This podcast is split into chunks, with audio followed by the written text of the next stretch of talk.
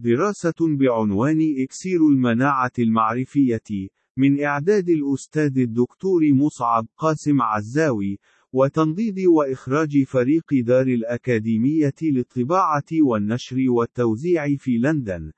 يمثل دماغ الإنسان الوحدة البيولوجية الأساسية لصياغة كينونة الإنسان كحيوان اجتماعي عاقل، وتوطيد إحساس حامل تلك المنظومة البيولوجية بتلك الكينونة، وتلك المسلمة لم تثبت وجودها فعليا وتؤصل القبول بها إلا مؤخرا، وخلال بضعة العقود الأخيرة بشكل حاسم، وإلى اللحظة الراهنة لا يزال هنا بعض المجادلون من مواقع تنظيرية بأحسن الأحوال إن لم تكن اعتباطية تجادل بطريقة المعاندة المعرفية للحقائق والكشوفات العلمية لاعتبار وعي الإنسان بذاته مرتبطا بعلاقته بقوان غيبية افتراضية معظمها أساسا من تخليق الإنسان نفسه خلال صيرورة تطوره البيولوجي التي امتدت على سبعة ملايين من السنين أنتج خلالها كثيرا من الأفكار والطروحات والافتراضات الفلسفية في محاولة لفهم ذاته بعلاقته بالواقع المحيط به،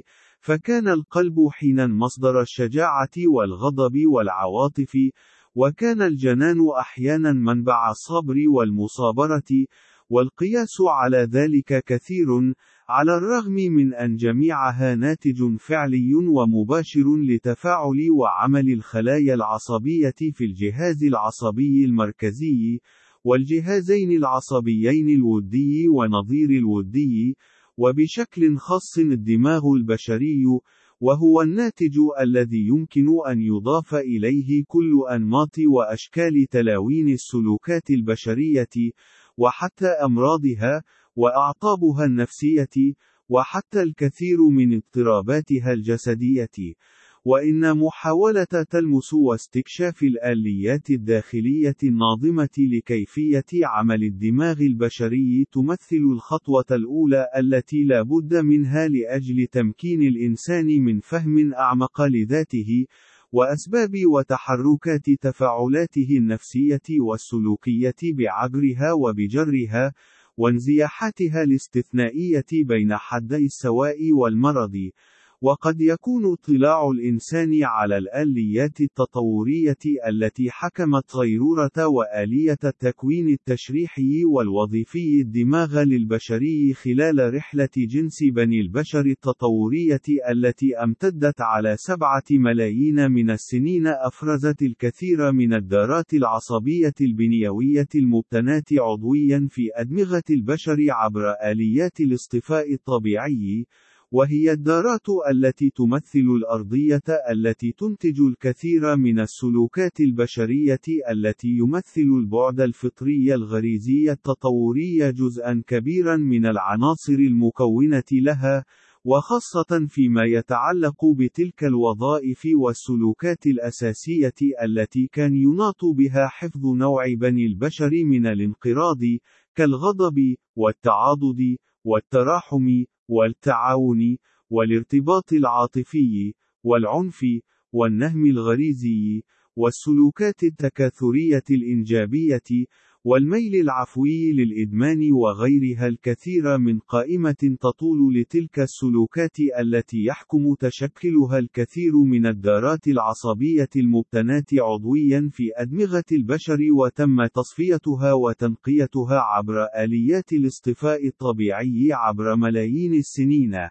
وذلك النسق الأخير في تفهم آليات عمل الدماغ المحكوم بشروط تطوره الطبيعي لا بد أن يقود إلى الاستنتاج الطبيعي بأن أدمغة بني البشر الذين قضوا معظم رحلتهم التطورية على امتداد سبعة ملايين من السنين في مرحلة الجمع والصيد لم تتطور فعليا لتتلائم مع شروط الحياة المدنية المعاصرة التي لا يمثل عمرها سوى لمحة عين خاطفة في الرحلة الطويلة لبني البشر، مع الإشارة الضرورية إلى أن تشريح أدمغة بني البشر الراهنين لا يختلف من الناحية التطورية عن أسلافهم من فصيلة الإنسان العاقل هومو سابينز الذي ينتسب له كل بنو البشر الحاليين، وهي الفصيلة التي بدأت بالحلول محل الأجناس الأخرى السليفة من البشر منذ حوالي 200 ألف عام ونيف بالحد الأدنى.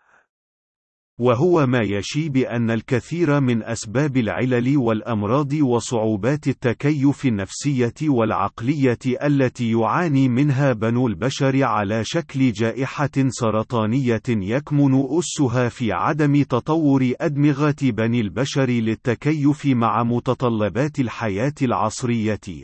وقد يكون فهم آليات عمل الدماغ الفيزيولوجية، والنهج العضوي التطوري في عمله المقدمة الضرورية، والتي لا غنى عنها في فهم أسباب تلك الأعطاب التكيفية التي يكابدها جل بني البشر، تمهيدا للسعي لإيجاد حلول لها بالاستناد إلى قدرات القشرة الدماغية العليا في أدمغة بني البشر من فصيلة الإنسان العاقل، والتي التي تدعى في الكثير من الأحيان الدماغ الجديد التي يتفوق بها الإنسان على كل أقرانه في مملكة الحيوانات جراء قدرتها الفائقة على التحليل والاستنباط والاستخلاص وتشكيل الرؤى والتخيل والاستبصار واتخاذ القرارات الإرادية العاقلة والتي لا يمكن أن تكون واثقة من قدرتها الفعلية على التأثير إلا من خلال استدلال إدماجها في سياق فهم الإنسان لآليات عمل دماغه وكيفية تخليقه لأفكاره ووعيه الذاتي والموضوعي، وخاصة بالاستناد إلى فهم عميق بأن دماغ البشر جهاز معقد تطوريا يحتوي في داخله تطبقات من البناء التي تطورت عبر مئات ملايين السنين أكثرها بدائية هي البنيات التشريحية الموجودة في جذع الدماغ المسؤولة عن الوظائف الأساسية للبقاء على قيد الحياة عبر نظم التنفس،